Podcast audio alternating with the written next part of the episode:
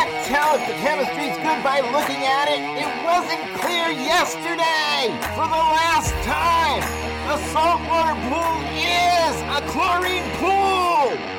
This is the Talking Pools podcast with pool pros from every region in the country. If it happens in a pool, you'll hear about it here. Everything from tips and hacks to the latest tricks and trends.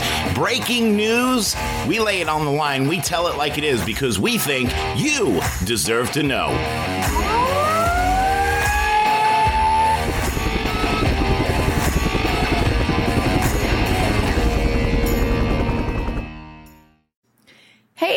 Everybody. Good morning, good afternoon, good evening, wherever you're at. It's Heather on Hot Bays with Heather on the Talking Pools podcast. Hope you're having an amazing day. I know I am. So, check out our new swag. I don't know if you can see this, if the video's up yet or not, but this lovely new t shirt. Well, it's not really a t shirt, it's a polo. It's pretty, it's pretty comfy. I like it, and it's yellow because, you know, I like my bright colors. Thank you, Rudy. It's amazing.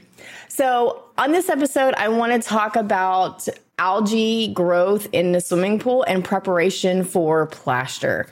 I had a user reach out to me to talk about pink and or black algae that happens and how to properly get rid of it and what to do during the preparation of plaster for it. Because a homeowner reached out to them and stated, Hey, I had black algae. I've done some research. I don't think they prepped my pool properly. And so they plastered over it. Well, we all know in our industry that that is a big no no, right? You definitely cannot just plaster over algae. We all know kind of what happens during that process. And if you don't, that's kind of what this episode is going to be. So, first, let's talk about quote unquote the pink slime or pink slime algae. That's the algae that's grow that grows in swimming pools, right? Obviously, as we know. So it's a typically pink or reddish color and appears slimy, slimy, not slimy, slimy film on the surface of the water or on the walls or the floor of the pool, right? So pink algae is typically found when the proper chemicals aren't done inside of a swimming pool with high levels of nitrogen, phosphorus, or other other items that go in there with improper balance. So low chlorine level has a big issue to do with that as well. And I know a lot of people know that chlorine levels obviously need a minimum of one parts per million. However, if you're dealing with the commercial property versus the residential, your chlorine levels are going to be completely different. And then this time of year, like in Texas, and I know northern states as well, water temperatures are low. And we all know that if that water temperature is below 50 degrees, you can't properly get chemical readings. Like I am dealing with the startup right now that I didn't check the copper like I should have. And it started turning my water green because it's having a chemical reaction, right? And it's a brand new pool, brand new pool. And I'm starting it. Rudy's been helping me with it because I'm like, oh my God. so I didn't check the copper, but we all know make sure we check copper. And now, you know, I'm working through that and it's going to take a few days to kind of filter out the copper. Um, but it's having a chemical reaction, obviously, with my chlorine and everything else I'm putting in there. So poof, it goes green. Well, anyways, pink algae is very difficult to remove, and because it is, it's pretty resistant to chlorine and some of the other chemicals that we put in pool. If algae does develop, it's very important that you stop the spread of it during the maintenance of the swimming pool, right?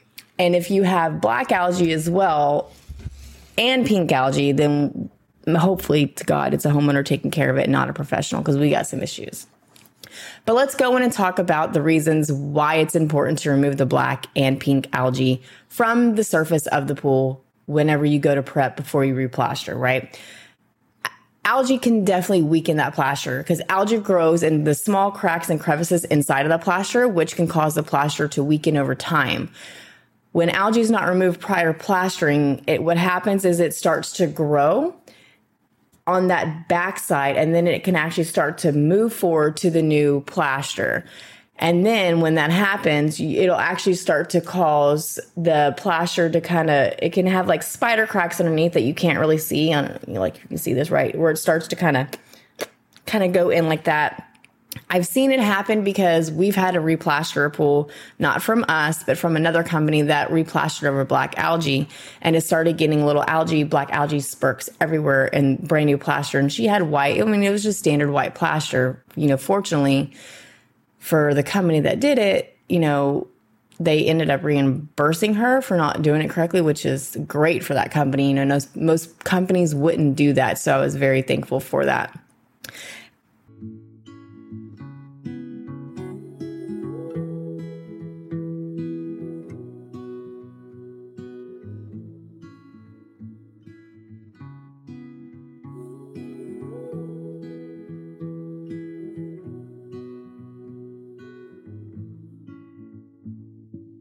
A rookie treats a reoccurring algae problem by adding higher and higher levels of chlorine. A pool pro knows when it's time to treat a reoccurring algae problem with an algastat or algicide.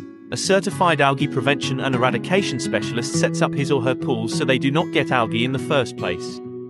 Get the book. You can find it on Amazon. The How to Get Rid of Swimming Pool Algae book written by Talking Pools podcast host Rudy Stankiewicz. Get certified Take the 100% online, on demand, algae prevention and eradication specialist certification class at onlinepoolclasses.com. Again, that's onlinepoolclasses.com. Why fuck around? Become a certified algae prevention and eradication specialist today.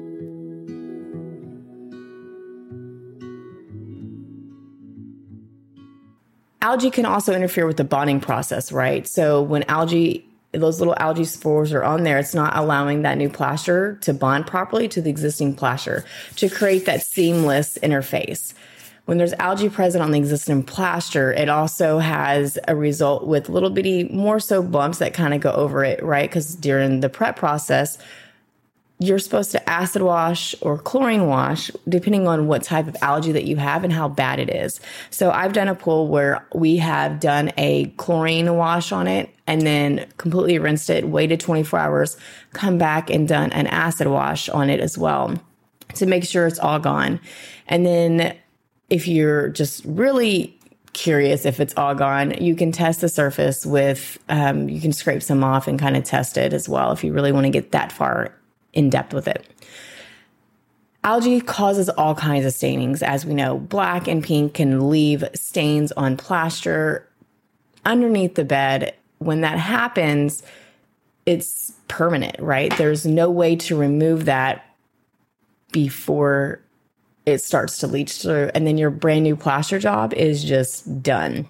So, make sure that you remove this black algae, the pink algae, or any algae for that matter. No matter if it's green, red, yellow, it doesn't matter. It needs to be removed prior to plaster, prior to blah, blah, blah, blah, prior to plaster to make sure that the new plaster is applied to a clean and stainable surface.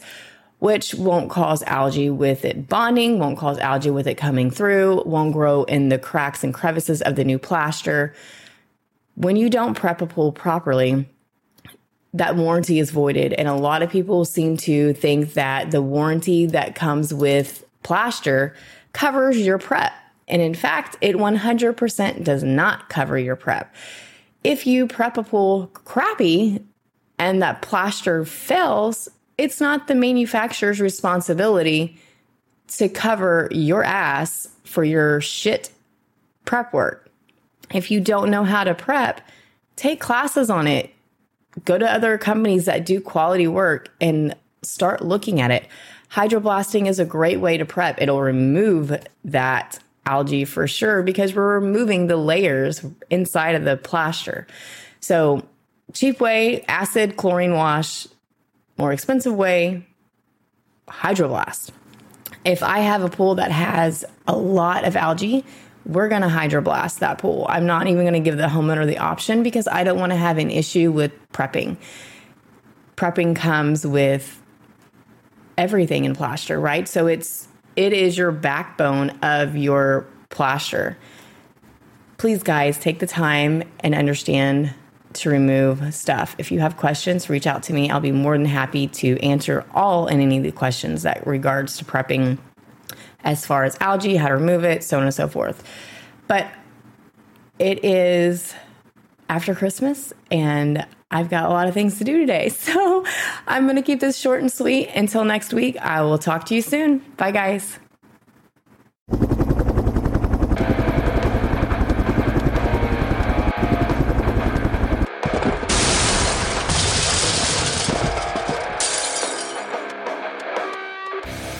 Just wanted to take a minute to say thank you for listening today. I'm hoping you enjoyed the episode as much as we enjoyed putting it together for you. Listen, it's been a couple of wacky, crazy, screwed up years from pandemic to Poolmageddon. I just want you to know that we are all in this together. If there's anything that we can do for you, send me an email at talkingpools at gmail.com. Again, that's talkingpools at gmail.com. We're here. This is your podcast. We are the Pool People's podcast of the Pool People for the Pool People by the Pool People's podcast. This one is about you. So thank you for tuning in and listening. Do me a favor, click subscribe before you go. That way you don't miss an episode.